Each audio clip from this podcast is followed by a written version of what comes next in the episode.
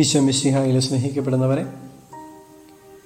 വിശ്വാസ വഴിയിലെ സംശയങ്ങളിൽ നമ്മൾ പരിശുദ്ധ ത്രിത്വത്തെക്കുറിച്ച് കണ്ടുവരികയാണ്. പിതാവ്, പുത്രൻ, പരിശുദ്ധാത്മാവ് എന്നിവർ ചേർന്നതാണ് ത്രിത്വമെങ്കിൽ പിന്നെ എന്തുകൊണ്ടാണ് ദൈവം പുത്രനെയും പരിശുദ്ധാത്മാവിനെയും അയച്ചുവെന്ന് പറയുന്നത്? സഭയുടെ പഠനങ്ങൾ വെച്ചുകൊണ്ട് നമുക്ക് ഈ സംശയത്തിനുള്ള ഉത്തരം കണ്ടുപിടിക്കാം. പിതാവായ ദൈവത്തിൽ നിന്ന് പരിശുദ്ധാത്മാവായ ദൈവം പുറപ്പെടുന്നുവെന്നും പുത്രനായ ദൈവം ജനിച്ചുവെന്നുമാണ് നാം വിശ്വസിക്കേണ്ടത്. പരിശുദ്ധ ത്രിത്വത്തിലെ മൂന്ന് വ്യക്തികൾ തമ്മിൽ പൂർണ്ണമായ ഐക്യമുണ്ട് എന്നതും സഭയുടെ വിശ്വാസ സത്യമാണ്. ത്രിത്വൈക ദൈവത്തിലെ വ്യക്തിപരമായ വ്യത്യാസം അവരുടെ ബന്ധത്തെയാണ് സൂചിപ്പിക്കുന്നത്. പിതാവും പുത്രനും പരിശുദ്ധാത്മാവും അവർ തമ്മിലുള്ള ബന്ധത്തിൻ്റെ പേരിലാണ് വ്യതിരക്തരായിരിക്കുന്നത്. ഫ്ലോറൻസ് കൗൺസിൽ പഠിപ്പിക്കുന്നത് പോലെ പിതാവ് പൂർണ്ണമായും പുത്രനിലും പരിശുദ്ധാത്മാവിലും, പുത്രൻ പൂർണ്ണമായും പിതാവിലും പരിശുദ്ധാത്മാവിലും പരിശുദ്ധാത്മാവിലും പരിശുദ്ധാത്മാവ് പൂർണ്ണമായും പിതാവിലും പുത്രനിലും ആയിരിക്കുന്ന അതുല്യമായ ഐക്യമാണ് ത്രിത്വത്തിലുള്ളത്. ഈ ഐക്യത്തെയാണ് പെരിക്രോസിസ് എന്ന പദത്തിലൂടെ വിവക്ഷിക്കുന്നത്.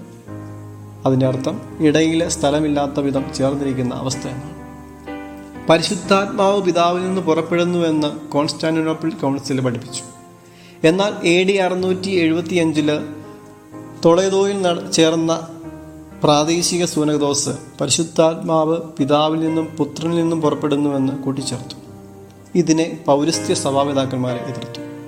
ഒരു സാർവത്രിക സൂനകദോസിൻ്റെ പഠനത്തെ ഒരു പ്രാദേശിക സൂനകദോസ് തിരുത്തുന്നതിലെ അനൗചിത്യത്തെയാണ് പ്രധാനമായും അവർ ചൂണ്ടിക്കാട്ടിയത്. പാശ്ചാത്യ പൗരസ്ത്യ സഭകളുടെ ത്രിത്വ ദർശനത്തിൽ ഈ വ്യത്യാസം ഇന്നും നിലനിൽക്കുന്നുണ്ട്.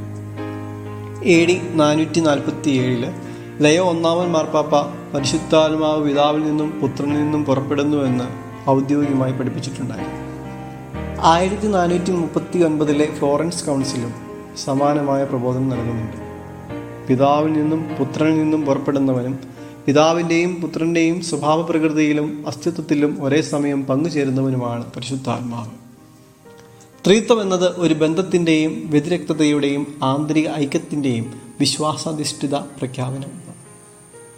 ആയതിനാൽ ദൈവത്തെക്കുറിച്ചുള്ള ക്രിസ്തീയ ബോധ്യമാണ് ത്രിത്വത്തിലെ ഏകത്വം.